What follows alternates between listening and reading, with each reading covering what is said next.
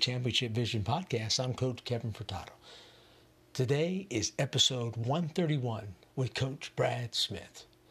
The numbers speak for themselves 26 seasons as head coach or co head coach at Oregon City High School, 626 wins, 10, 10 state championships, three unofficial national championships. The real story is a feeling of family and community Coach Brad Smith created along with a relentless pursuit of excellence. Coach Smith sees on the practice of traveling out of state to face tougher opponents, not afraid to lose and learn. No matter what the talent, he gave his point guards free rein to run the offense and drilled everyone in the pressure defense that became an Oregon City trademark. Smith also founded the End of the Oregon Trail Summer Tournament that attracts elite touring teams from all over the country. He is famous for inviting young school age athletes into the Oregon City locker room and before and during games to see his team and interact with them. The Pioneers' success did not come overnight. Smith took over the job at his hometown high school in 1980 after graduating from George Fox University. Oregon City quickly went from winless to league champion, but did not fare well in the postseason. After back to back two point losses in the 1987 and 1988 state finals, there was some pity for the Pioneer squads that couldn't quite win the big one. The breakthrough came in 1992 with a 25 1 championship team. Then the 1994 squad bettered that at 26 1. That was the beginning of a five year run of consecutive titles, which included three straight years as USA Today national champions. The pieces were in place for the 1994 championship. The trio of Ashley Smith, Brad's daughter, Brianne McCary, and Lindsay Yamasaki, Yamasaki were unstoppable. Their three year record of 76 and 1 was nothing short of amazing. Smith stepped aside for a season to watch Ashley play college basketball, but returned in, in 2000, now as co head coach to his longtime assistant Carl Tinsley. That duo won four more state titles in a row from 2001 to 2004 and groomed the next head coach, Kurt Gilsdorf. Brad Smith continues to enjoy working with basketball players and keeping up with his extended Oregon City basketball family. He was inducted into the Women's Basketball Hall of Fame in 2015. Married to Lisa Smith, three daughters, Veronica, Ashley, and Stephanie. Long term foster parents for 12 years. Born in Arlington, Washington in 1952 graduated from Oregon City High School in 1971. He was a graduate of George Fox University in Newberg, Oregon. He had a degree in psychology and sociology and a teaching degree from Portland State. He's a member of the Naismith Memorial Basketball Hall of Fame and the Morgan Wootten Award for Lifetime Achievement in Coaching High School Basketball. He's also a member of the Oregon City High School Hall of Fame, member of the WBCA Hall of Fame, and member of the State of Oregon Hall of Fame. And in addition, he's a member of the George Fox University Hall of Fame. Coaches, I just want to tell you this is going to be a great honor. I've been trying to get a hold of Coach Smith for quite some time, and what a great guy. He's really going to share with you some unbelievable wisdom. Um, there is no better high school coach record wise and and building a program than Coach Brad Smith. I mean, I mean, his winning percentage, his state titles, his national championships, man, he's going to really share with us, you know, kind of key insights on how he did that. So uh, get your pen and paper out, and I'm really looking forward to picking the brain of one of the greatest coaches, uh, probably of all time, uh, in our country. So, Coach Brad Smith, welcome. Hey, Coach. Hey, Kevin. Is it working? It's working great. Yeah, yeah. Um, you know, you never know with phones sometimes. You know, it can sometimes it can get disconnected, but for the most part, uh, it, it runs pretty smoothly. Um, hey, welcome to the podcast, man. What a great honor to be speaking with you. And I, I enjoyed talking with you yesterday.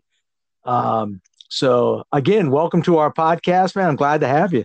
Well, I appreciate it. I really do. It's uh, it's great that you're doing this to help coaches in all sports to, you know, be able to learn from other people all across the country. I think it's a great deal. So we thank you. Well, you know, I got to tell you, it's a little bit, it's a little bit selfish because, man, I learn, I learn something every time I speak to somebody. Um, and just like you know, when you go to a clinic, and and probably I don't think people realize, even a Brad Smith goes to a clinic and still has his notepad. You're still trying to learn, aren't you? Oh yeah, you know, I I mean, it used to be you, when you were young and you'd go to a, a, clinic, you'd write down everything they'd say, and then you'd go back and you know, 99% of it you'd forget, and you'd look up in your notes. And but now I think you realize, no matter how old you are or young you are, if you just kind of go and and say, hey, I want to pick up one, two, maybe three things per speaker, you can implement those things. And so that's why I think uh, clinics are the best thing around. If if you go in with the idea, I'm looking for one or two things per speaker, and not this guy's going to change my life, sort of thing. That's a great point. Yeah, you, and you got to have your own. This is what I want you to talk about. Like, you know, what did you do to build your program in Oregon City? And I think coaches need to know. I think I, I like to see. I consider myself a program builder and and impactful on kids and I I try to think it more than just coaching basketball. There's a lot to it. And I really want you to share with how you really built your culture at Oregon City. But before I do that, kind of tell us a little bit about you. Um, you played for Oregon City, so you know that community really well. Tell us about growing up there and, and how everything kind of shaped in you becoming the coach. Well, it was, you know, it's kind of one of those, you know, back in my time, a welcome back Kotter sort of deal. Uh, you know, uh, grew up in Oregon City, went to school here, uh, you know, played all the sports in the 70s, um, and then went away to college and actually thought that I was going to be a minister. Uh, and then kind of went into, okay, wait a second, I really enjoy this coaching stuff, so maybe I'll change it to being a teacher. And then, then I thought I'd be a psychologist. And, you know, your typical, uh, you kind of go all sorts of things and uh, finally settled on being a teacher and it just so happened that uh, Oregon City, when I when I graduated, uh, they had a position as a uh, U.S. history teacher, social studies, and so it just turned out it turned out perfect for me that that uh, I went back and um, I had three wonderful coaches that uh, all were looking for assistance and one was Don McCarty and one was Gordy James and and the other was my baseball coach uh, who had just kind of retired, and his name was Wayne Bowers. So it turned out perfectly for me to to kind of you know fall back in, and they took a shot on me, and I learned so much from them. So being in the community all my life had, had really made a difference for me. So that really really helped. Yeah, and and talk a little bit about community because it's amazing how I mean, the, the, success that Oregon City has had over the years, and I think it's continued success. I, I haven't kept up to, with them lately. How did that? How did how did how did you guys groom that success there in that community? Was it just everybody just came together? Basketball was just a main. How did girls basketball become so big in Oregon City? Well, you know, I think a lot of things uh, are just in the timing of of, of life. Um, if you're in a one high school community, and and back in the 70s, we were not a suburb of Portland yet. We were starting to become one, but we were our own identity, and we had been, you know, um, the the territorial uh, uh, governorship had been here, and we were the first city, and so there was some already some pride, and we were all pretty much working class people. We had a a mill on our side of the river, another on the West Linn side. So the people, I think, were just hardworking, proud people. Um, and most people were fortunate to be middle class. And so y- you had that, uh, that society, they, they bond together. They want to be together. You know, all the men go to a couple of uh, restaurants and, and, uh, gas stations and drink a coffee after the Friday night game on a Saturday. And, um, so it was just it was already a built-in idea that this was a strong community. And just having one high school the traditions of that school uh, made it really really big for us. And then i just happened to come in uh, the guy that started the program was gary story. And in the 70s you know we had title ix come through. Right. And so by the time it reached out here um, you, you know they just started everything they started volleyball they started basketball you didn't have your soccers and stuff but you had softball and so we were just fortunate to get in on the ground floor. Um, Gary started it, and, and he really didn't want to coach it. He just kind of did it. Uh, and so he did it for two years, and um, I just happened to fall into it. I'd been doing boys with Gordy James, and it opened up, and I thought this this would be a great opportunity. Coach James was leaving to go to a different high school, and um, new new guy coming in was um, different mindset than what Coach James had been, and so I just thought, hey, this is a good chance to kind of try something new, and I was excited about it. But uh, you know, that was it. You know, uh, he just kind of started that way. Yeah, absolutely, and and I, I tell you the 80s see I I played I, I I played from 78 to 82 so I played kind of in that time where I remember our girls basketball team being pretty dang good at that time and it was just growing. The game of girls basketball was just growing right there in the 80s. Yeah. So you did come around at the right time when things were getting pretty good. Of course, now it's it's pretty big time, but that's timing, right? It's coming at the right. You mentioned that. Yeah, I, I you know, and, and I think that's important for young coaches to know is that um, it, if you want to build something, you're you're you're probably going to have to look and say it's it it's not going to happen overnight. It's going to take time. Um, now, if, you, if you're a college guy and you want to keep moving on, that's great. But if you're a high school guy, especially it used to be up until about 2000 um, in our state, if you were a high school coach of anything, you could transfer to a different school. So maybe you started at a two or three A school, you could go up to a four A school. You could take all of your um, seniority with you so if you had been 15 years someplace, you moved right into a school and and boom, you were you know still at 15 years. And then hmm. they changed that. And and once they changed that, you didn't see people moving around as much as they used to. And so uh, building a program in one area became uh, I think something a lot harder to do uh, in today's age because most people they'll do it for a while and and then they realize, hey, I think I kind of want a life. And uh, there, and there's nowhere to you know to move on to to take your seniority to try a new challenge per se without going back to you know being basically a beginning teacher in seniority. So that that's been a part of it. And and just the fortune of of the 70s girls all excited to play sports. Um, it really helped us that uh, we jumped right in and and one of the most important things i feel of any program if you want to build a program is you have to get to the youth program. You got to build it from the bottom. And and if once you build it that way, those kids start coming up and they want to be a part of of what's going on. And so I, I think for us, when you when you ask kind of how is it is it still going, it's still going really good for us. Obviously, we're not winning national championships and stuff like that, but they're always in the hunt for a state tournament um, trophy, if not a championship. And it's because they've continued from from Kurt all the way to Tiffany. They've continued to run the youth program as as the feeder program, and that really makes a difference. You know, you got to spend a lot of time with your youth program if you want to see it at the high school level. In, in a now, I will say, in a public school situation, you know, there's there's always a difference when you're in a private school. You know, somebody else can develop those kids, and you know they can they come to you as a freshman and stuff. But uh, in a public school, you you kind of want to make sure you get your kids doing what you want them to do.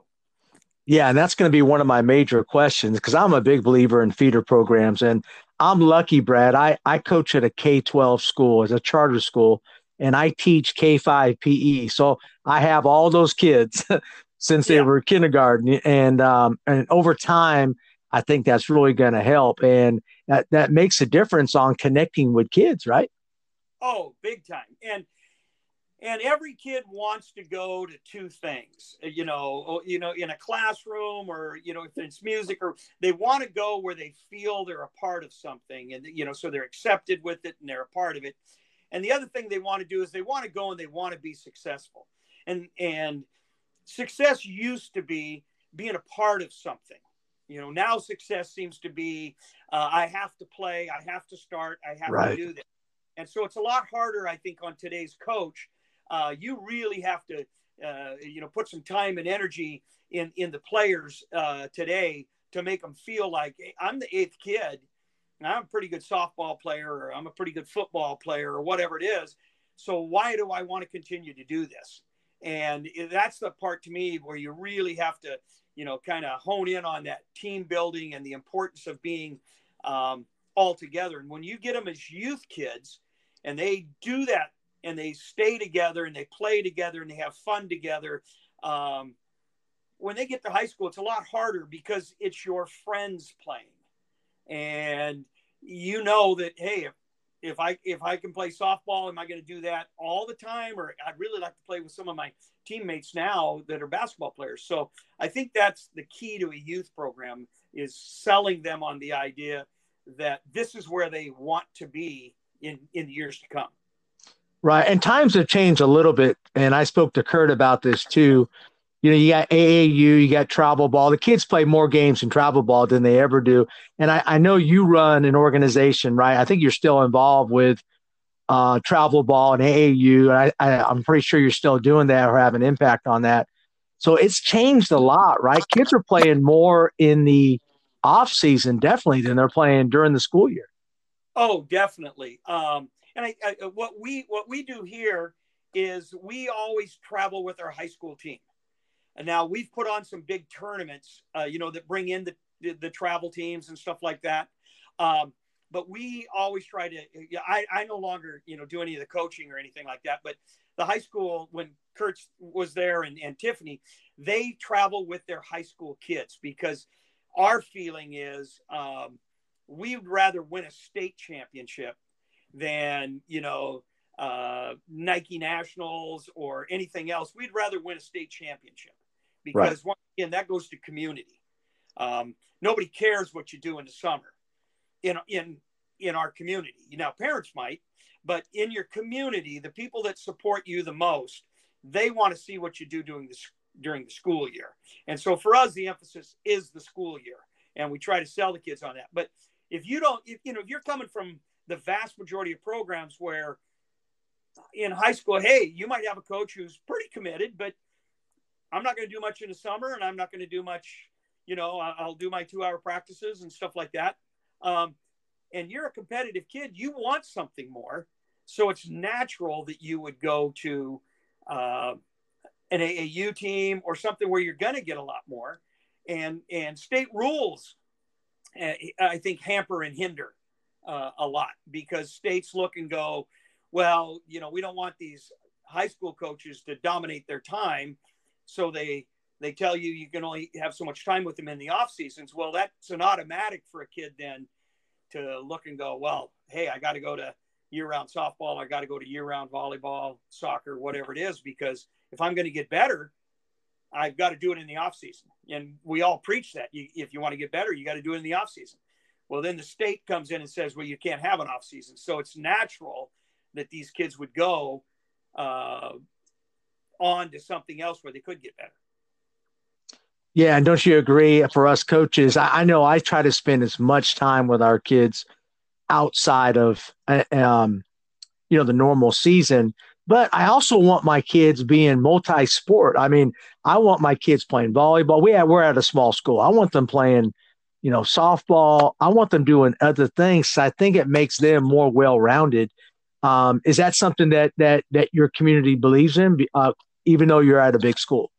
Yeah, I, I, I think um, it's it's always been the case. You know, um, the very best thing that happened for us, and I think for the other sports, is we we had this really really good youth program, and you had all these really really good kids playing basketball the whole time but they were also playing softball. They were also playing soccer. They were also playing volleyball.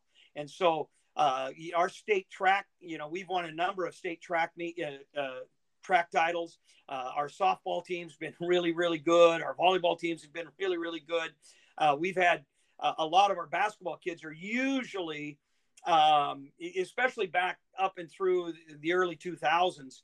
Um, most of our basketball kids were all either into soccer or volleyball or track or softball and and we felt that that was important for them because competition's competition and, right. and the more things you do uh, the more skills you learn the better it is for you to to take it into another sport because it forces you to think about what you're doing and that's where i you know i say that um, i i think what's happened you could also back in those days though you could also kid to go to volleyball practice and if they wanted to come and shoot in the gym on a Saturday, they could do it and you could open it up for them. Or if they wanted to go, uh, gyms were open all the time. Well, now with the state rules, you can't open those sort of gyms up. And so I think you've forced kids now to look and say, well, hey, I think I'll just, I think I'll just do one sport now. And I, I think the emphasis has become not necessarily by high school coaches, but, you know, by trainers and things like that. The emphasis has become, uh, we need you out here all the time. If you want to get a scholarship, you need to do this. And so I think that's what kind of drives that uh, idea of uh, to get better, which is true. I got to do more things or less things. I got to focus on one thing. And I, I just don't think that that's uh, a reality.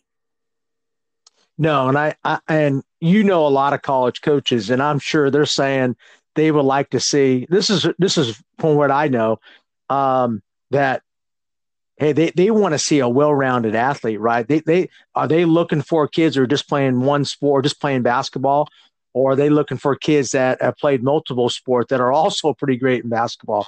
I'm sure they're looking for the multi-sport type kid. That's a good athlete. Yeah, I, I, I you know, I, you know, I, I think also reality hits, and this is reality, uh, I, especially in high school, and I think you probably find it true at a, at a, at a bigger school um, if you're a five five or a five eight guy, you know you better probably look and say, I, I better pick something to really work hard at. But I can play the other things as long as I'm willing to sit the bench, as long as I'm willing to be a hard practice player. You know, if you're a five three, five four girl, it's probably the same sort of thing. Right. When you're that six foot girl or that five ten athlete girl, um, you're probably going to be good at a lot of sports. And, and this is kind of one of our things. We used to always tell our kids, you just need to realize the best players are going to play. You know, so I know you're spending a lot of time doing this, this one thing. You just need to realize that you could spend all the time in the world playing basketball. When it comes down to it, you know, you're five foot four, average speed, all the rest of this the best players are going to play. Now you're giving yourself a better chance to play more, but I don't want you to put all your eggs in one basket as as just a solid little athlete and go, well, I'm going to spend all my time doing this, uh, and and then I better play because that may not be the reality, uh, you know, for that for that. I hate to use the you know lesser. I'm a five foot three athlete, so I knew all my life that I'm always going to be um, there's always going to be some some obstacles to overcome. Uh, and I just think is if kids understand that that it'll help them to look and say, then I should do some other sports. You know, the smarter I get is probably, and the harder I work is probably better than spending hours and hours and hours in just one thing and and and hope that that works for me. Yeah, and uh, it sounds like to me you're you're honest with your kids. Uh, and you, you really basically told them the truth. And I think as, as coaches, we owe that to our players. We got to be honest with them, right? Right, Brad? And we, yeah. we just can't, we can't say, Hey, you know what? You need to be playing basketball all the time when they might be better playing multiple sports, helping out for them. Might, might, might be better for them. Exactly. And I, and I think as a coach, you have to be honest with your kid. You know, it, it, it's, it's almost like being a parent for them that you have to help them see what's best for them because you've you, in a lot of times you've been around those kids more than parents have uh, you've spent all sorts of time with them uh, from if you're really active in your youth and everything else and with your youth coaches and stuff, you know that kid. And so I think it's really important for you to be honest with them. And one of the things we used to always do, um, we'd start a season, we at every level, we would make sure that we had a um, individual meeting with each kid and, and we had a list of things they had to answer. And one of the things was who are the top five players? Who would you, if you were the coach, who would you start at the point? Who would you start at the two, the three, the four, the five? Then who's the first sub in and tell me why they're in and who are they going for? And then, you know, it's it's really important for kids to look at that sort of thing. And then we ask them the other questions, you know, uh, you know, what do you see your role on this team? And why do you see your role on this team? And then we'd sit down um, at the varsity level, we'd sit down with all each kid individually with all the varsity coaches and the JV coaches. And we just talked about it and shared it. And uh, then we did the same thing at the end of the season because uh, you're, you're really starting to see it now in college with the transfer portal. You know, kids kids are coming in and they've been told, hey, you know, we really need you at, at this program. Well, now they're a freshman and they're looking and they're going, wait a second, they, they've got these five kids in front of me and look at the class they're bringing in behind me. I don't know where I'm going to play. Right. You know, and I, I, I, I, I don't think college coaches are really, really upfront and honest with kids. The vast majority of them, um, you know, they're they want to get the best kid possible, and then it's kind of like, well, let's hope, let's let's hope they're going to fill that need. But the reality in college is, I'm out recruiting you every year. You know, you were you were great as a freshman, but I, if I can get a better kid, I'm getting that better kid. You know, so I think it, you've got to be really honest with your kids and and uh, help them make wise decisions. You know, we want them to make wise decisions on the floor. We got to have them make wise decisions in life. Right, and that's part of building the relationships, right, Coach? You got to, you do, um, you do have to spend time. Because I actually have a couple kids. I have one girl that's definitely going to be playing at the next level, and um, the the problem, Brad, is she wants well her her parents kind of want her to play for like a UGA or a Florida. UGA is right around the corner from us. I feel like she can play at a smaller Division One, like a Mercer. Yep. Smaller schools, UNC Asheville, Yep. schools like that who are really good programs, Belmont, um, some really small schools. So you know, it's kind of it's a little bit of a battle, but you know, you got to be honest. I mean, she can play. She want to go where it's the best fit, right? Yep. Yep. And it, and you know we had we had one kid who was a all American, um, and she, she went to UConn, and we we were really upfront with her about you just need to understand you are gonna sit the bench your first two years. You're gonna get in a little bit, Hmm. but you're gonna sit the bench. Can you handle that? Yeah, oh, I'll be great. I'll be great. You know, well, she got to go to you know two national championships, but you know she's not getting many minutes, and then next thing you know, other kids are coming in, and so eventually, you know, she transferred out, and uh, which was the wise move in the beginning. Um, you you know, to you should have looked then and said, where can I be successful? Now, if if you like your player, if she wants to go to you know Florida and, and sit the bench, and I'm not saying she's going to sit the bench, Right. but be prepared. If you're prepared to sit the bench and get a Florida education or a Georgia education and and be a part of that squad, then that's fantastic. But if you're looking and saying, "No, I want to play. I want to play a lot," you know, because I've been playing a lot and I want to be an integral part of this, then you need to re-look at things and go, "Can you beat these kids out that are coming in there?" And if you believe you can beat them out, then go give it a shot. But if you can't, you're just gonna the best players are gonna play. Yeah, and that's why the, the transfer portal is the transfer portal's a lot in high schools, let alone because out here it's crazy. Um, that's a whole nother podcast there. But hey, Brad, tell me about in 1980 and 81. I really love kind of reading about how you guys got started in your program. You took a winless team to the state finals in two straight years. Tell me about that. How do you build a team that was winless and into going to the state finals, man. Tell me what you did. Well, um, and now I'm, I'm not sure of uh, when we took the program over. They had won one game, and Okay. and and and the first year we took them over, um, we made uh, the you know the uh, playoffs, and then the next year we made the state tournament, and uh, it took us a little bit of time to get to a state final. Uh, okay. Uh, it, but our our process was uh, once again, our feeling was we're going to give these older kids everything we can, and we want them to give the youth kids everything they can.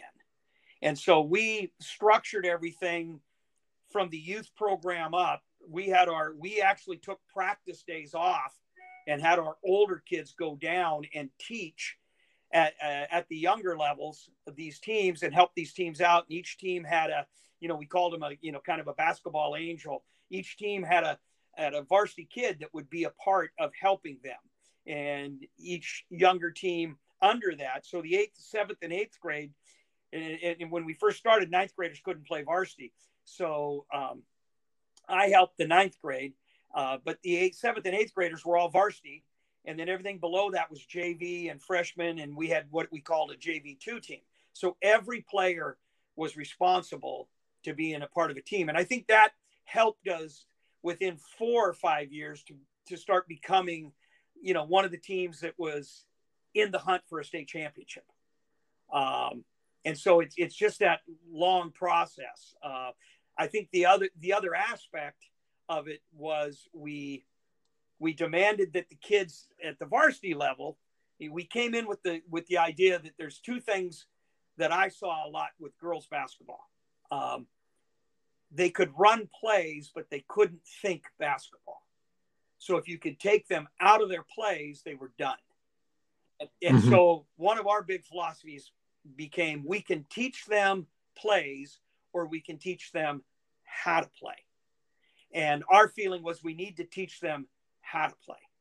And so once we were able to get them to uh, see basketball, think basketball, and see two and three steps ahead, then it became a really easy thing to start coaching the plays. But I, I think, especially in those early years, a lot of people spent time running plays and uh, we we ran plays, but we wanted kids to know there were a lot of options here. There wasn't a wasn't something that was um, nothing was written in stone. You know, if you saw that a back door was going to work, then run the back door, um, and, right. stuff like that. So I think that was a uh, a big part of being able to within you know the five six year deal in, instead of just our, our goal was the first year we just wanted to win two games we actually wanted to win one game you know, um, we did good.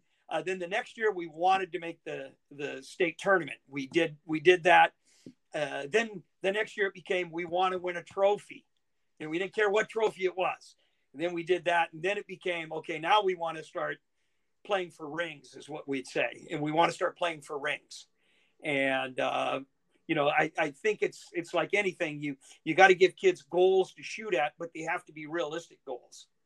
And so I think that first year for us, for the kids to look and go, because they'd been pounded pretty good for two years, for us to just try to win two games and do better than, you know, than we they had ever done. That was that was the goal. And kids can, I think they can buy into that. You know, we sold them on the idea, and we did this all the time with all of our teams. That um, be a newspaper reporter. Um, look at the teams you should beat and you need to beat them. You can't lose to those teams. Then there's the teams you probably can't beat from a newspaper perspective. You just want to play hard against them and hope for the best. But the key games are the teams that either one of you should win. It's the teams that you can beat are you going to beat. And that to me is the mm-hmm. difference is you should beat those teams that you're better than you should play hard against those teams that are better than you. But the teams that are equal, that's on you. That's all on you. And if you beat them, you're going to find yourself with an opportunity to play those teams that everybody says is better than you. Yeah, that's a great point. I'm really thinking through. Um, I'm really thinking through our schedule and, and so forth. Um, now I'm going to talk to you later about how do you get to that next level because right now um, we're in our fourth year of building a program from scratch we literally started it's a new school so we came in in year one so i was the first coach So and now we we got a little bit better, Brad, in every year. Last year we won 21 games, and now we got everybody back. So what's our next step? And that's that to me is that to me is the hardest part, yep. right? Going from yep. hey, you're pretty good. How can you get to that next level? Man, that's the toughest part, yeah. right? Yeah, well, you know, I mean, it, it, it, it, it's the hardest part on the climb up uh, is to get to the top. But it's a lot harder once you're at the top to stay there because because this group of kids um, and the kids before them they're your foundation and and they know what it took to get to the level that you're at right now where everybody's coming back you've won 21 last year we you know the expectations are phenomenal. Uh, now it's not probably uh, going to be based on skill.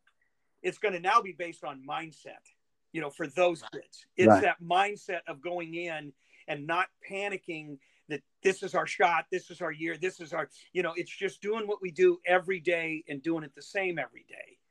Uh, but once you achieve that uh, let's say these kids win a state championship and then next year's does well eventually what happens is the program's in place but those type of those kids have left you know and they, they always say tradition never graduates but a lot of those attitudes do graduate you now start getting kids who come in five six years removed that assume you're going to win and, and right. they forget sure. that these kids paid a price you know for this and uh, that's the thing that uh, we used to always try to tell our kids that um, you know especially after you know before that we we couldn't say this but once we we started um, establishing ourselves we told them that you know we come from a championship bloodline you know uh, if you watch those you know game of thrones and outlanders and you know but we you know we we want to impress on these kids. We come from a championship bloodline so you need to understand who you are and that every legacy will come with a burden and it'll come with a standard to bear and an expectation to surpass. But the point is, we need to challenge ourselves each year. And if you can get that across every year to a team, uh, then I think you get that tradition never graduates idea that 10 years from now, those kids look back and they remember the kids that got them to that first tournament, that got them that first district championship, that got them. And that to me is the important part of never forget your history uh, with the kids. And you're, it's great for you guys because you are the history. You're the, yeah, exactly.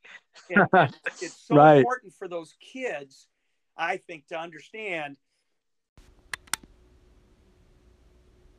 Hey, this is NBA skills coach Drew Hanlen of Pure Sweat Basketball, and I'd love to help you get game results this season. Check out a free trial of my Pure Sweat training app on the Google Play and App Store today. Hello, this is Craig Reed, owner and CEO of Corny Board Aids. We specialize in providing coaching aids and equipment for the basketball coach. We are also home of the Corny Board, the original sideline coaching board. I want to recommend Championship Vision Podcast. It is a great way to get insights into what other great coaches and leaders do in their programs.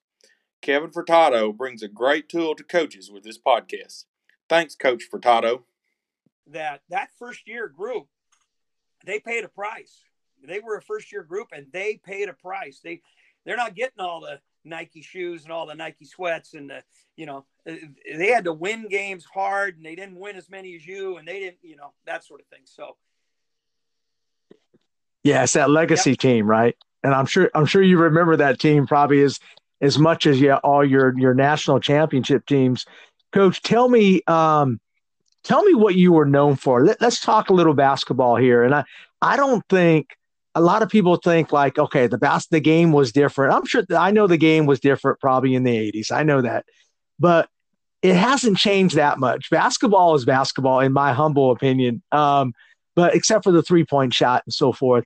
What were you known for at Oregon City? Oh, I, I would think we were probably known um, for pressing and running, that we were going to apply a lot of pressure and we are going to apply it as long as we could in terms of you know, if if if these are two teams, um, that are going at each other. They're they're equal skill. We're gonna we're gonna go for the, the entire 32 minutes um, of, of, of pressing. So I think that was probably uh, one of the things we were known as. Um, I I don't think we were probably ever known as uh, one of those teams. I, I'm not a uh, a basketballaholic.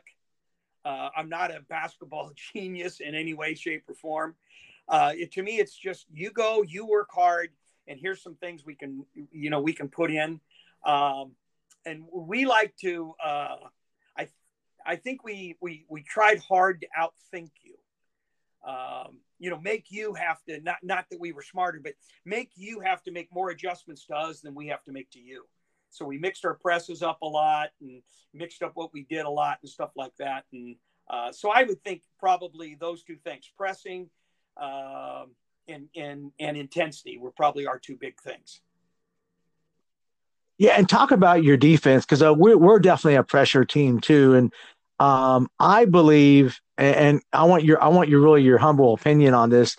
Um, I play. I what we do is we. I'm a zone matchup type coach. When I what I mean by that is we play a lot of teams that are very athletic, and we can't match up athletically. So what we try to do is play really aggressive matchup. I want my best players in certain yeah. spots. Um, so uh, we don't play a lot of man to man. We play a lot of matchup zone, but we're aggressive.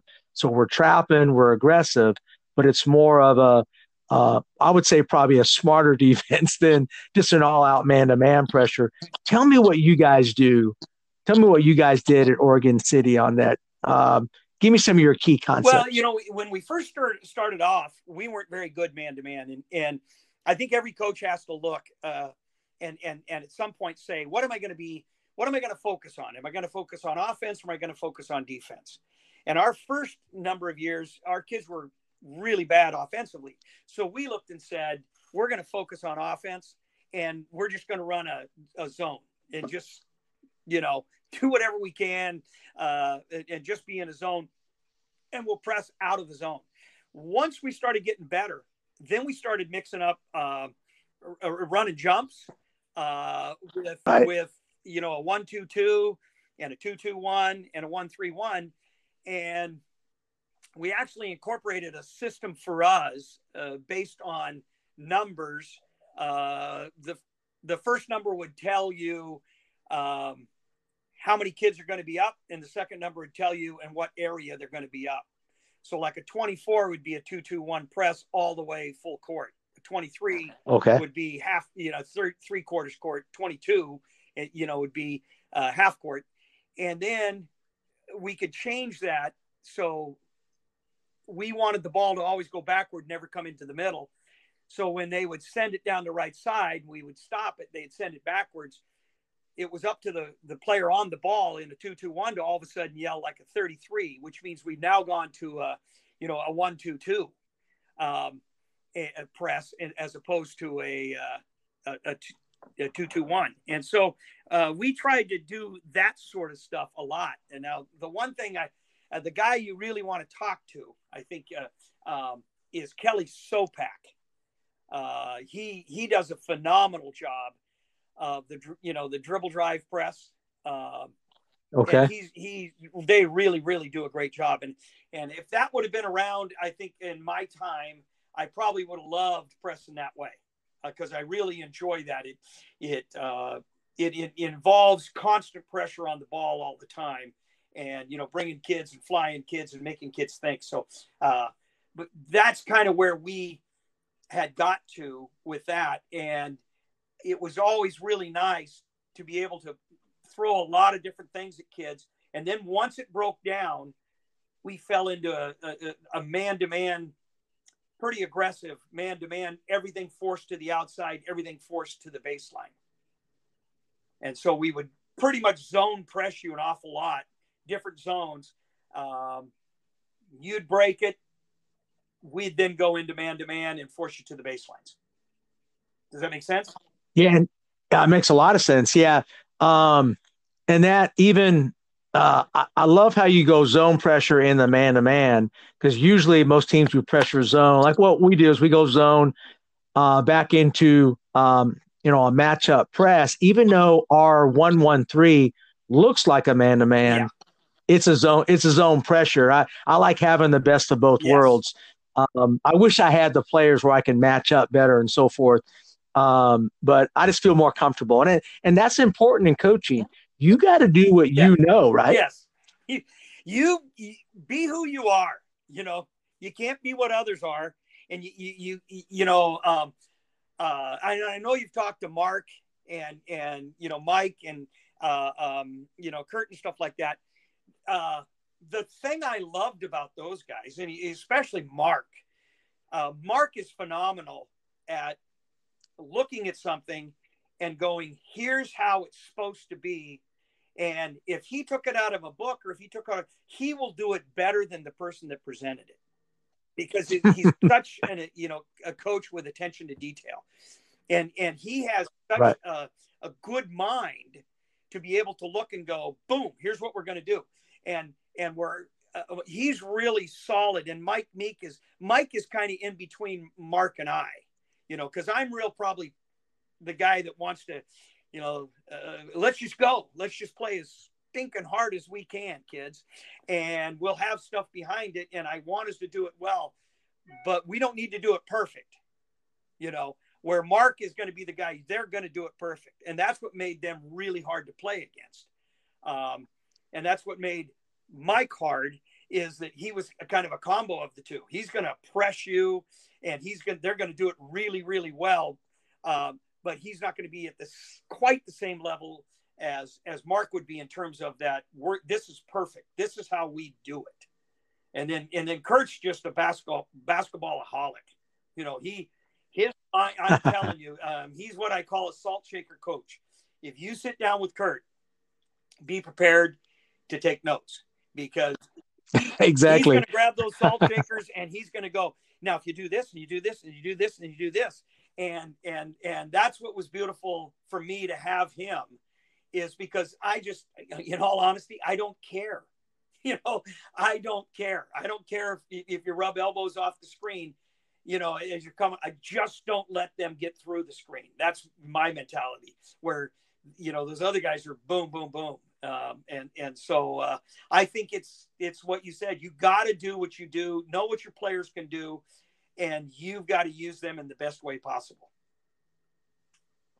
Yeah, it's funny you mentioned that. Um, is I know coaches that are really like technique guys and and so forth, very very detailed, and then and I think I think that's really important. And then there's coaches, and I'm not sure where I land on that. Is just get the job done. Yeah, You know what I'm saying? I mean, you know, and and everybody, every kid's built differently. Some kids got to do it a certain way. So, what do you think about well, that? I, I think I'm I think I'm um, uh, the sort that I'm going to show you. Here's how we want it, you know, and it- especially, and I think this was uh, very helpful for me, uh, you know, from a guy like Mark was um, I saw you demanded it this way. I think I'm for me it would became a but you know what? If you see that it's supposed to be a bounce pass and you can make a lob pass take the lob pass. But you better Mhm. make sure you make it. You know because if you don't if you Sure. um, uh, in the 90s they started doing all the behind the back sort of stuff. Well i wasn't a big behind the back guy. And and my thing was hey if you want to throw a behind the back pass you better make sure that it works. You know I, i'm okay with it. But if it doesn't work you're next to me because you know the type of passes you should throw and so it became one of those if a kid was going to do something you know that might have been a little bit outside of what we wanted they knew they better be successful at it you know um, if they're going to take that chance Yeah, I totally agree there. And I, um, did you? Uh, I know um, Kurt and I spoke a lot on dribble drive. We we like to spread teams out, pass cut, dribble drive, um, and and we we really feel like an offense should be flowing. What did you do? How did you teach your offensive system? Did um, did you utilize a dribble drive uh, type uh, philosophy you know there? um, we we kind of did it was we were way before the dribble drive though you know you know what i mean um, uh, right. so we started off with um, doing the UCLA stuff. Uh, Coach James, um, had some, you know, we used to call it Bruin and Shuffle and stuff like that. And so we had set plays. Sure. And and then as we progressed, we started. Um, there's a guy by the name of Barry Adams who was Mark Neffendorf's coach, and I got all this Yes. stuff from Mark, uh, who had got it from Barry. But it was a four down power series sort of thing, and so you basically came down. Your point guard was, you know, top kid on the, you know, up at three point line. We didn't have it back then, but and then you spread all four kids along the baseline, and then she chose a side, and then from there you just ran a power game um, with a lot of different variations from it. And it was great because it didn't matter if you ran a zone or you ran a man. It was thinking basketball. If if they did this, we do this. If they do that, we do that. Um, and so you had options everywhere. Uh, but then as you start to go along, you know, you start playing coaches that go, okay, well they're.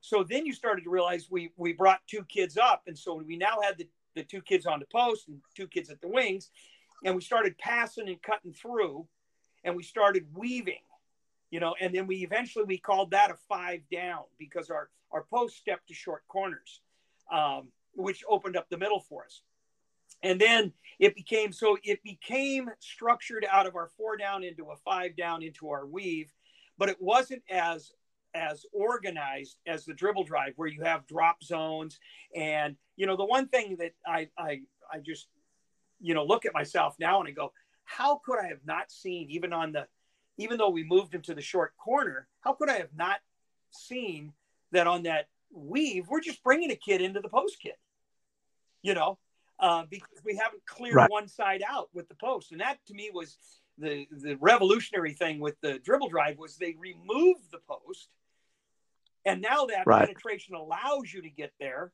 uh, a lot easier somebody's got to you know sag over you're going to get to the basket and i just you know we used to short corner them and you know they'd kick it to that short corner and they shoot the shot but now it's if you get in there and the post gives it's it's a lay-in you know so you it, it, it's uh it's I, I think that free flowing offenses uh, where kids think and and can see options and are given options i think that's that's the nature of the game Yeah, I, I, I totally agree with that. And I think um, the one compliment um, I think our players said about our system is um, we get to play with freedom. And I think isn't that the ultimate compliment Yes. as a coach?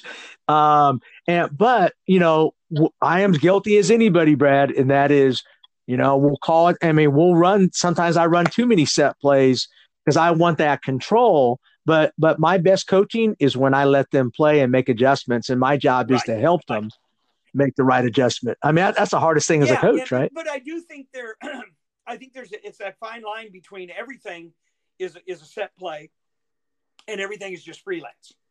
You know, th- there comes a Right. time, excuse me, when you have to have a set play, and you better be able run that set play. Right. If it doesn't work, you better be able to move into the next thing.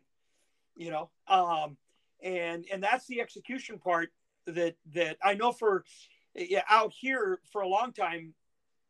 Um, it, it was kind of thought, well, we can get to the state championship. We just can't win the state championship. And I think it was, you know, eh, people thought that it's because we don't have enough set plays or we press and run and no, no team pressing and running is going to win sort of idea. and eventually, you know, it turned out for us. But I do think you better be able to do both things. Yeah, it, it's uh, that maximum. I, I totally don't agree. I, I hear that maximum all the time. Well, you know, you can't you can't be a pressing team and win a state championship. Um, and and, and I also hear, well, you can't be good on the full court and also be good on the half court defense. I, I totally don't agree with that. I, I just, uh, what's your philosophy on that?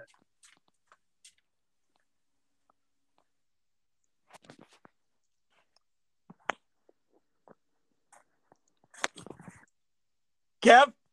Hey, Coach?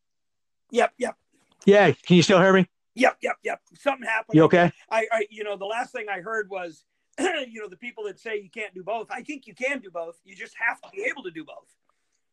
Okay. Yes.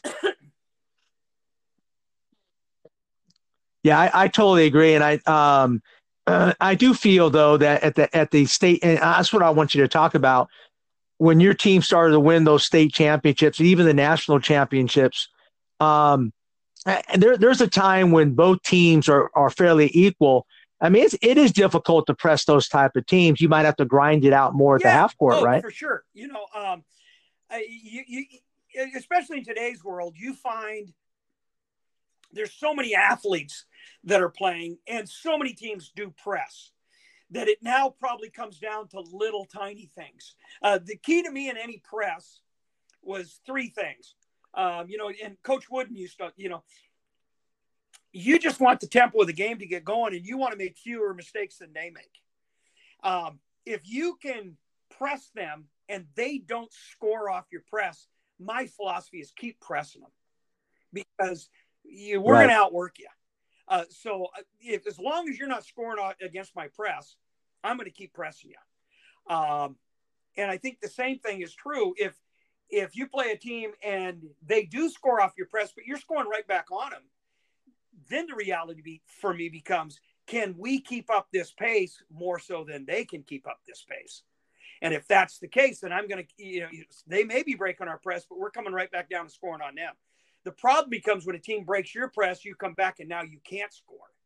Um, and then before you know it, you know, they're up 10 2 and you're going, Hey, our press isn't working. This isn't doing, now we got, now we got some issues. Um, and you know, it's one of those, uh, when you start playing the upper level teams, you know, they're all ready to play just like you are they have their strengths and their weaknesses, and you just better make sure you exploit them before they exploit yours.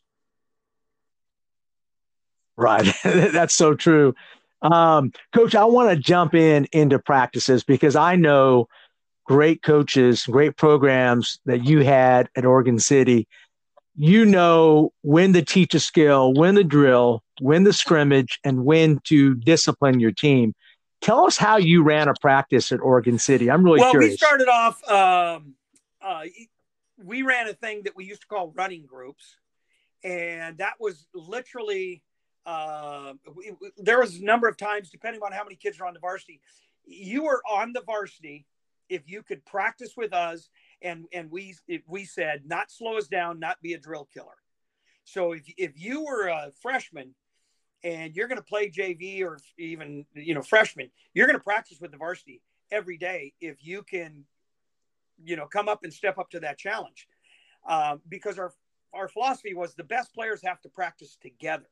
And so we, we started doing that and we started having 18, 20 kids at a varsity practice. And now they weren't all playing varsity, but they were able to, you know, push us. So we created this drill called right. um, running groups.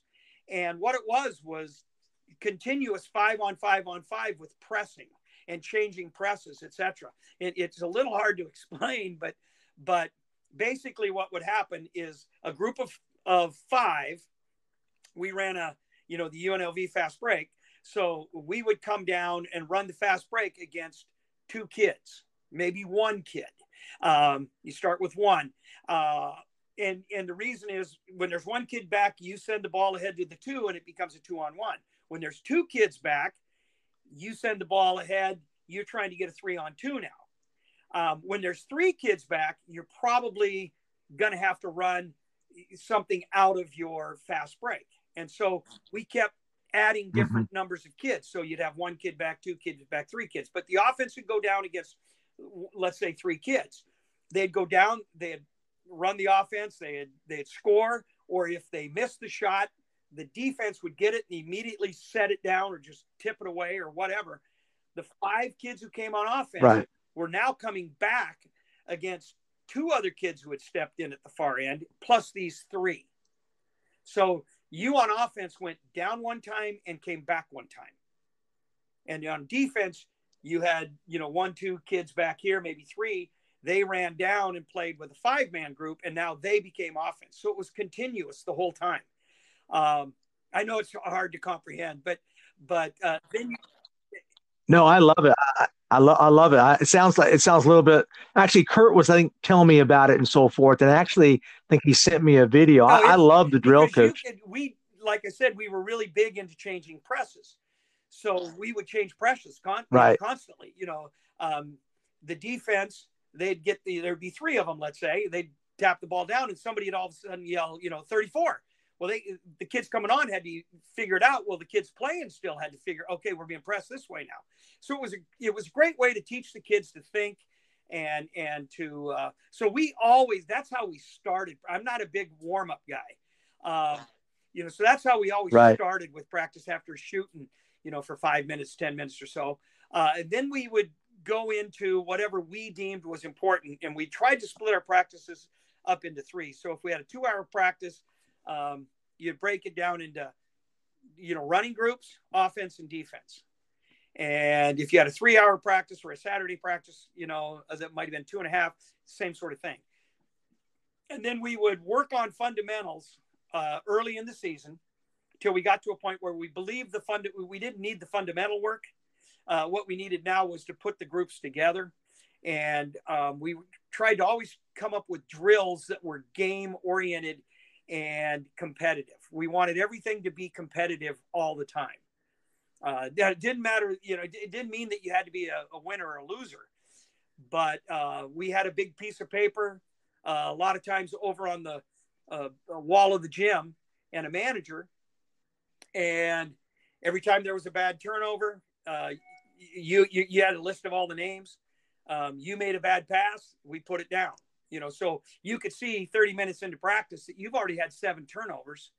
Um, and this kid's already got 15 rebounds and so we just did a running tally so kids could see what they were doing and then you you could look at that and you could show a kid you know sally i'm, I'm not sure what you're doing here today you know you, you- you've got three turnovers you don't have any assists you don't have any rebounds uh, you know and we never worried about baskets. We never put baskets up there you know um, because i think kids always get bombarded with how many points did you score? Uh, you know so so Right. we would have that up there. And then when we'd go into a defensive drill or into a defensive um, uh, uh, not necessarily just a fundamental drill but let's say we're going a little live and we're focused on the defense we we would keep it up there. So so a kid could see uh, are they doing what we need them to do so that's kind of you know uh, then the rest of it just became uh, the breaking down of those uh, of that 35 minutes or whatever it was that we had um, I, I'm remiss to, to say I had a, a, a you know one of my best friends, um, Carl Tinsley. He was uh, he and I coached together for 20 years at the high school. He had started off as a junior high coach for me, and we got him up to the high school. He became a JV coach, and then he became a varsity assistant. And then he became a, a co-head assistant with me, and you know he was really probably for us offensively was fundamentally the offensive guy. You know, he didn't like defense one bit. Um, and, and, and he was more Kurdish, you know, uh, in the sense that he loved set plays and he loved to watch the beauty of a set play. Um, and uh, he was really, really good at it. And, and so, you know, I'm saying all this stuff and it, it's not a, it's not a me deal. It was a we deal, you know, whatever we accomplished, it was a we thing, you know, uh, he, me, all those other coaches, everything else. And- But he was uh, with me through everything, through everything. I love how you took to his strength because, and basically, Yeah. he was your off. Hey, this is NBA skills coach Drew Hanlen of Pure Sweat Basketball, and I've been working hard to build an online basketball school to help players and coaches. I'd love for you to check it out at puresweatbasketball.com. Hi, I'm Alex Stevenson, athletic director and girls basketball coach at Dodge City. I've been at Dodge City for seven years. During those seven years, we've won seven district championships, been to six regional tournaments, and three state championship games. I'm a huge fan of this podcast, what it brings, and the platform that we're able to share knowledge and wisdom on and, and grow as coaches. offensive coordinator. That's what it sounds Yes. like. I love that. I love that And idea. he loved it, you know. Yeah, If- that's what I if mean. they're good at it, I mean, Yeah, you got to make sure they're good at it, right? Belichick thing, you know, do your job and and you give somebody responsibility. If they do it and they do it well, you give them more. If you don't, you find another responsibility Right. for them. You know, uh, uh, but he, he was he was awesome and he was Sure. he was you know really really organized in certain things and and he was a great he's a great extrovert. And like i told you you know it's hard to believe you know because it's easy for me on this but i'm an introvert until i until i know you and and he could go someplace and he would talk to everybody. And and there were many many people. I'm five three um he's six three and there were a lot of people that thought Tin, we called him Tins, Carl Tinsley, that Tins was Brad Smith because he was much more, you know, outgoing and he'd be the guy maybe standing, you know, uh, when you used to be able to stand and stuff like that. And uh, he would be the guy standing. And, and there were a lot of people that thought Carl was me and I was Tins. So, uh, it, yeah, it was one. And I am perfectly Right. fine with that. You know, one of, uh, you know, um, one of the biggest things I think you can you can teach a team is what is called the manager mentality. And let the kids understand when you get a manager, have the kids honor and respect that manager because the manager is the only player on the entire team that only cares about you. Every other player cares about themselves. And now, sure, I, if I can make you better, that's great. But the manager is the only one that cares that you get better. And if you can develop that attitude amongst your team or your coaches, etc., that I'm here to serve you. You want a water? I'll get a water. You want you want me to pump up the ball? You want me to rebound? You tell me what you want, coach. You tell me what you want, player. I'm here for you. And when you get kids to buy into a manager mentality, uh, boy, I'll tell you, um, things just really happen.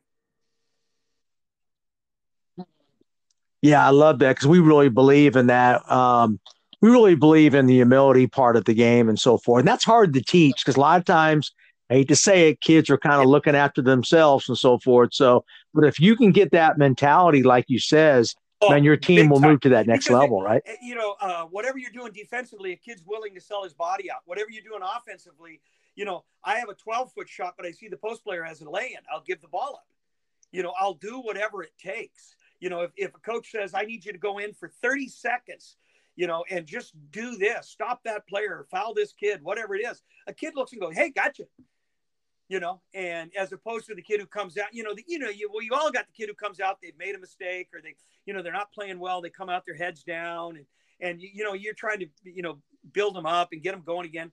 Hey, it, when you get to that point where you, the manager mentality and somebody comes in for you, you know, you're giving them five because you know they're coming in for you to be better.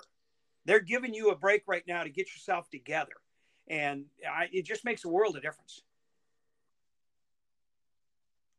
Yeah, I totally agree with that, coach. And um, and, and you got to be you got to be consistent and persistent Oh, as a coach to make sure that's happening. always- in in the youth program through, we used to always say, "You're going to get what you allow." So if you allow a kid to be selfish, you're going to get selfishness. If you're going to allow a kid to put their head down, you're going to get. If you're going to allow a kid to roll her eyes, she's going to roll her eyes. You get what you allow. So if you don't want it, don't allow it. If you do allow it and they're doing it, stop whining about it because you're the one allowing it. Yeah, I totally agree. It's yeah. um, but that's you know again that's part of the responsibility of a head coach and so forth and and never assume like things are going to get done. You better have your hands on a lot of different areas of your program. Hey, before you go, talk about your feeder program again. And it's I tell you what I love, and I, I totally agree with this, is your varsity kids are basically connecting and coaching your younger kids. To me, that's Oh. even better than the coaches coaching. Yeah, it. I mean, that's what well, it sounds like you all did. You know, uh, my daughter, you know, obviously grew up. I I had two daughters, one, uh, three daughters. Uh, two played, one didn't. Um, but my middle daughter, what what she she couldn't wait to put on the varsity uniform. And when she was able to put on the varsity uniform, she broke down and cried. And it wasn't because it was the varsity uniform as much as it was all those kids that had wore that uniform before her who had come down and been a part of her life. So we have a generation of point guards that I, I mean, you look and go, Amy Alcorn influenced Kaylin Sherrier, who influenced um, Ashley Smith, who influenced Michelle Bugney, who influenced Carissa Boyd. And you, it, it's just one of those, all of those point guards were down with those kids when they were little. And so an Ashley Smith knows an Amy Alcorn, even though Amy's 10, 12 years older than her, because she learned it from Kaylin. You know, Michelle knows Amy. They know all these kids. We, it, it, and that to me is the is the power of a youth program.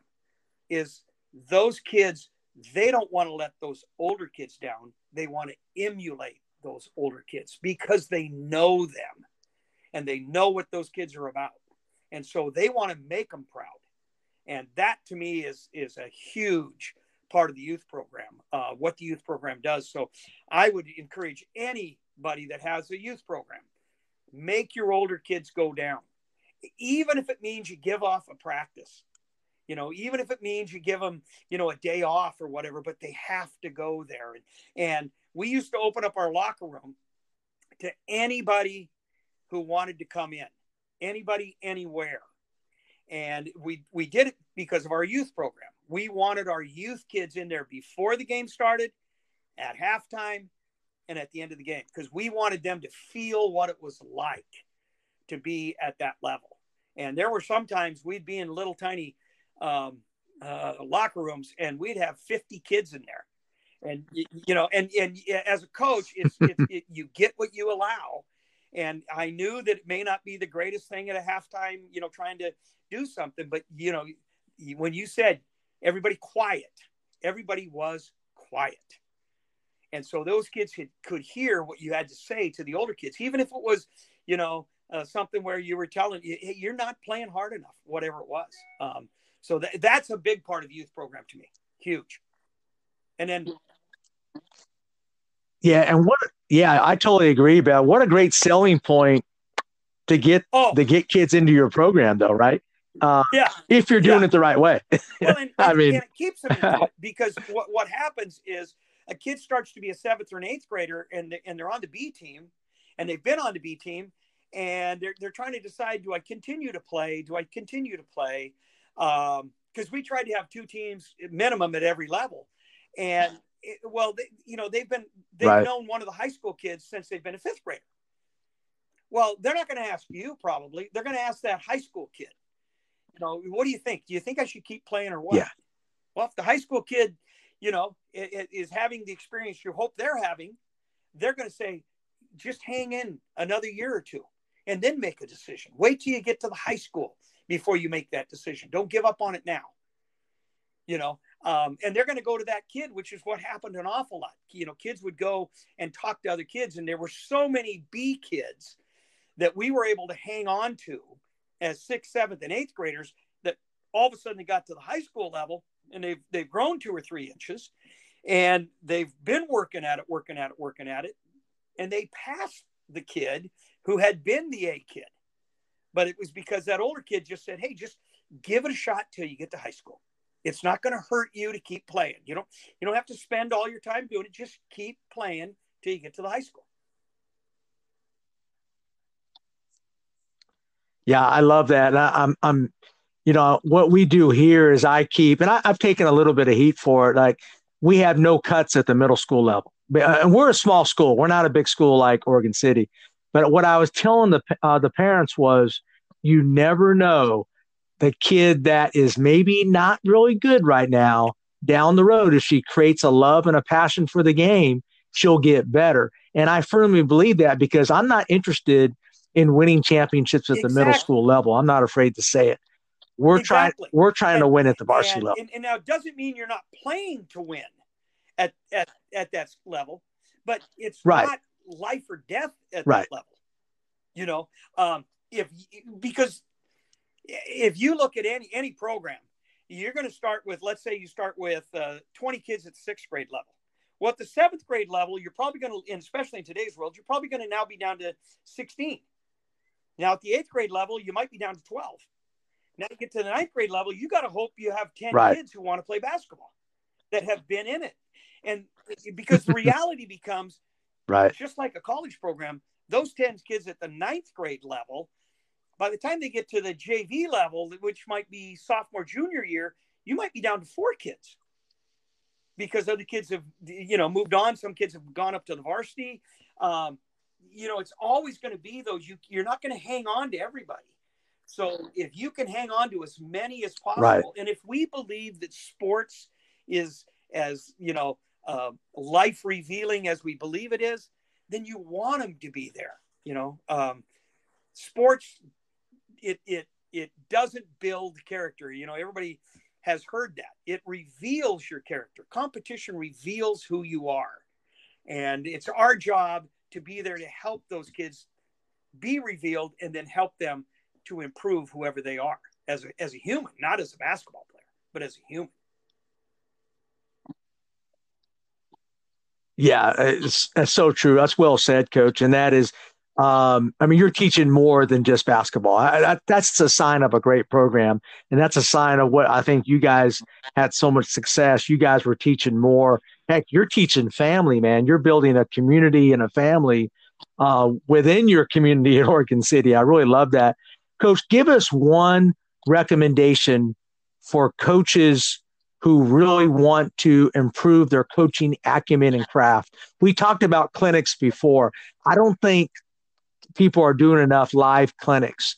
Are those outdated? I, I firmly believe that live you, you clinics that's you learn really the most. question um, I, I, I, I don't think that they're outdated i think that that people anymore just look and go i i don't want to go you know um, i hate to say it but i think a lot of times uh, the the time commitment is not what it used to be that coaches would would put in. And uh, i think that when you look for a, especially a weekend um, clinic and you start on friday night go saturday go sunday uh, you know it's the money it's the time it's all that sort of stuff. And and probably if you're really a, a coach that really wants to improve and wants to get better, the very best thing to do is obviously, I would say, listen to the podcast here.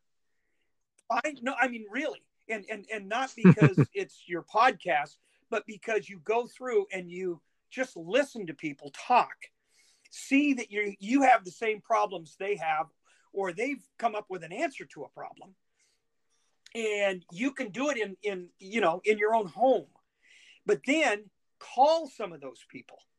Now don't call me because i'm i'm lazy you know but but call a mark neffendorf you know uh, uh, call a kirk uh, you know call joe lombardo call anybody or find the best coaches in your area and just go can i sit down with you? Can i come watch a practice? That sort of thing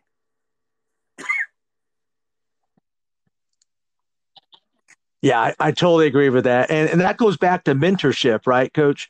And it goes back to, man, you need to search for people that, I hate to say it, that are better than you as far as right now in your coaching craft and learn from them. I think that shows humility. Man, I'm always looking for people like yourself who have done it.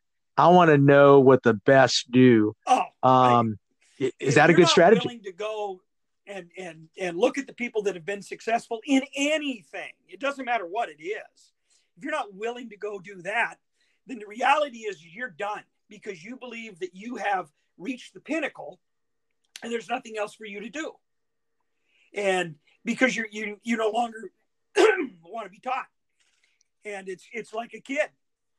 If you got a player says, "Hey, you, there's nothing you can do for me anymore," you might as well get rid of that kid because they're just going to be a drag on your team. So Right. I would always say, and then that's what I mean about the podcast is you're providing an opportunity for people to talk to some people or listen to some people or you know that that they would never um, have ever heard of in their life. You know, high school coaches uh, in any sport, you know, you might be known in your state or your area, but after that, you forget it.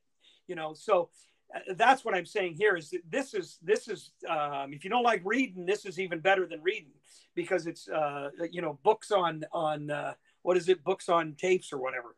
Uh, but that's what this is. And so that's what I Sure. would say. Go find those people. And that's when I was young, as a young coach, we had weekend clinics all the time with four coaches. Uh, you know, uh, Don McCarty, our football coach, I learned it in football first. He would call three other high school coaches up and he would bring them over to his house and he'd invite his staff, which was us, and we'd go sit down and listen to these guys talk. And it was awesome. And then we started doing it in basketball. And but the biggest thing for us is there was a group of us, you know, from myself to to Mark. Um, Mike was a, a little after our time, and so was Kurt. But uh, Craig uh, from there was just a ton of us. Al Aldridge, all these guys learned together, and and we created teams that played each other, um, and it was fun to be with each other in the summer because you learned from each other. And this was in that 70s and 80s, uh, early 90s. We, Gary Lavender uh, of Lake Oswego, all these guys would come to the same tournaments, you know, that we'd play in the summer, or we'd uh, uh, sit down and we'd all talk. Um, and and so I learned from Gary. Gary learned from me. Mark learned from you know uh, Al. I mean, that's what it is. And and I don't see that as much anymore in coaching. Yeah, and that's really a shame that um and I, I just want to tell you that, you know, I mean, I love um I just love hearing from all these coaches from different states, man. You all have such an interesting perspective. And I think we just need to share the game more. Um, and I would love to get, matter of fact, all my my my Oregon guys together in one sitting, like like it like in in a Zoom meeting that we can all get you. That's, that's my next goal, coach, to get all four of you guys together and you guys just talk, man. And I would love that. I would love that because I think that's how the game Yeah, is uh, exactly um, going to get better. That's exactly what it is. And and you know, you and I talked about. I'm going to give you some names of some people. Uh, you know, I'll send them to you and their numbers. Uh, you know, I'll call them first to make sure they're comfortable. But uh, Sure. I'm telling you, uh, there are Yeah. some phenomenal coaches across this country that you are going to love having on the podcast, and and the people who listen are going to go, "Wow, that." Th- There's a there's a new insight I hadn't got before. Yes, and don't you agree? The high school coach, to me, the high school coach, and I don't know why this is this is just part of my mission, is where I think the high school coaches are like the unnamed soldier. I mean, I don't think people take. I mean, everybody's talking about the college, and there there's some great college and pro coaches. The best teachers are high school coaches because that's where I learned the game from. That's where I, when I go to study people, And- I and study think high school guys. You know, I, I just think it's one of those as a high school person. I mean, there's obviously there's some phenomenal uh, college coaches who are great teachers, um, but Yeah, for sure. it- As a high school guy, people forget this is not my job. You know, this is what I like. This is what I enjoy. My job is teaching. You know, I'm teaching from seven to three in the afternoon. Mhm. Now, in today's world, you might have people that are no longer teachers that are coaching, but they have real jobs. If you're a college coach, you have a real job, but it's basketball. And, and so if you want to sit around and do basketball all day, Right. great. But as a high school guy or a junior high or a youth person, you're putting your spare time out there and the amount you're getting paid is, you know, like Vic Schaefer just got a really good deal at Texas. Well, I don't think I'm going to make that sort of money at high school. If I was, I'd still be doing it. You know, but I'm being paid to teach. You're being paid Yeah. to teach. And this is something we do because it's a labor of love for the kids and, and the sport. And that's why I, I think high school people and and below um, uh, should be so held up in high esteem is they're not doing it for a living. Their living is something else. So they're actually doing two jobs. And for for any high school coach that you know is putting the time in or the energy and and all that sort of stuff, even if they're only doing the season, they're still doing something that a lot of people aren't. They're doing two jobs.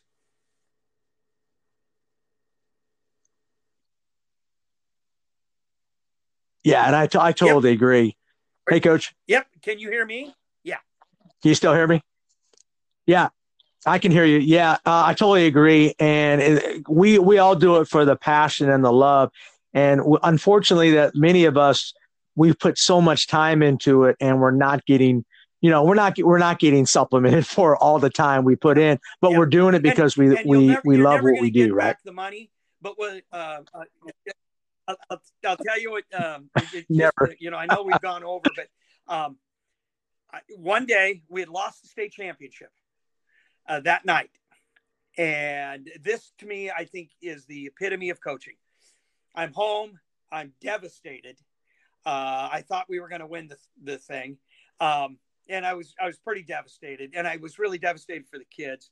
And I, it's about eleven thirty at night. I get a knock on the door, and I open the door, and here's this kid, young man, standing there, and he's dressed up in a suit, and I, his name was Bob Black. I called him Bobby Black, and he'd been one of our coaches, and I'd coached him in JV uh, uh, freshman basketball, etc. And he looks at me and he goes, uh, "I go, Bobby, what are you doing?" He goes I'm your trophy. And, I went, what?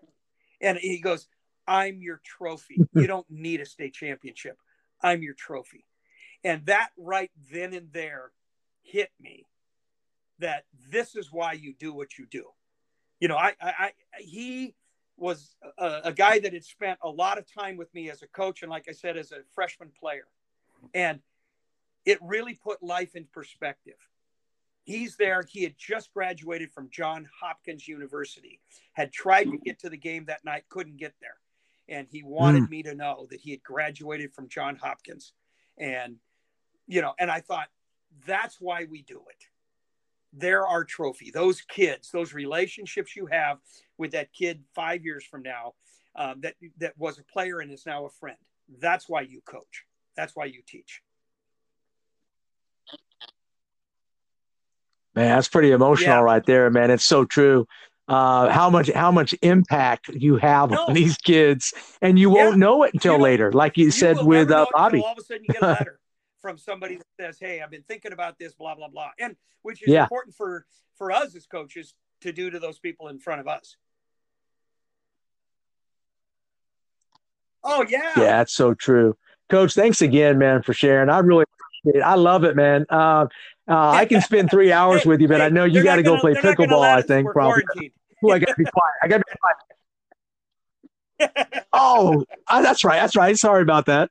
Um, hey, thanks again, man, for sharing. I really appreciate it. If somebody wanted to get a hold of you, uh, I do have your email on the website, but do you mind people contacting you because I have a lot of coaches that love to oh, kind no of no uh, contact the people yeah, I interview and so forth. You bet, bud. All right, great. Coach, thanks again, man. Hopefully, uh, hopefully we can continue sure, the relationship, man. I learned so much from this. you. Thank it's, you so much. It's a great godsend to a lot of people. Trust me. Thanks. You too. All right, thanks, Bye-bye. Coach. Take care now. Good. Hey, be safe out there. All right, thank you. Bye now. Hey, this is NBA skills coach Drew Hanlen of Pure Sweat Basketball, and you are listening to the Championship Vision Podcast. Hey, coaches, this is Brad Hilligoss, content producer at Hudl for the NBA, NCAA Division One, and high school basketball. I'm a big fan of Coach Furtado's podcast, Championship Vision, because it connects coaches around the country that want to continue learning and growing our beloved game. The X's and O's, coaching philosophy, teaching principles, they're all here. And that's a mission that we're working on at Hudl as well. More than 160,000 teams, including the best in the world, use Hudl to elevate their performance with video. But our collection of online tools is much more than that. Mobile, desktop apps, smart cameras, video editing, and data analytics software, the list goes on. But our goal is to help coaches like you teach the game in a modern way, whether that's connecting with your athletes, communicating your game plan, or looking to gain a competitive edge. And if you want to see how Hudl can help your program, visit hudl.com. That's H U D L.com to learn more. And of course, keep listening to the Championship Vision podcast to never stop learning.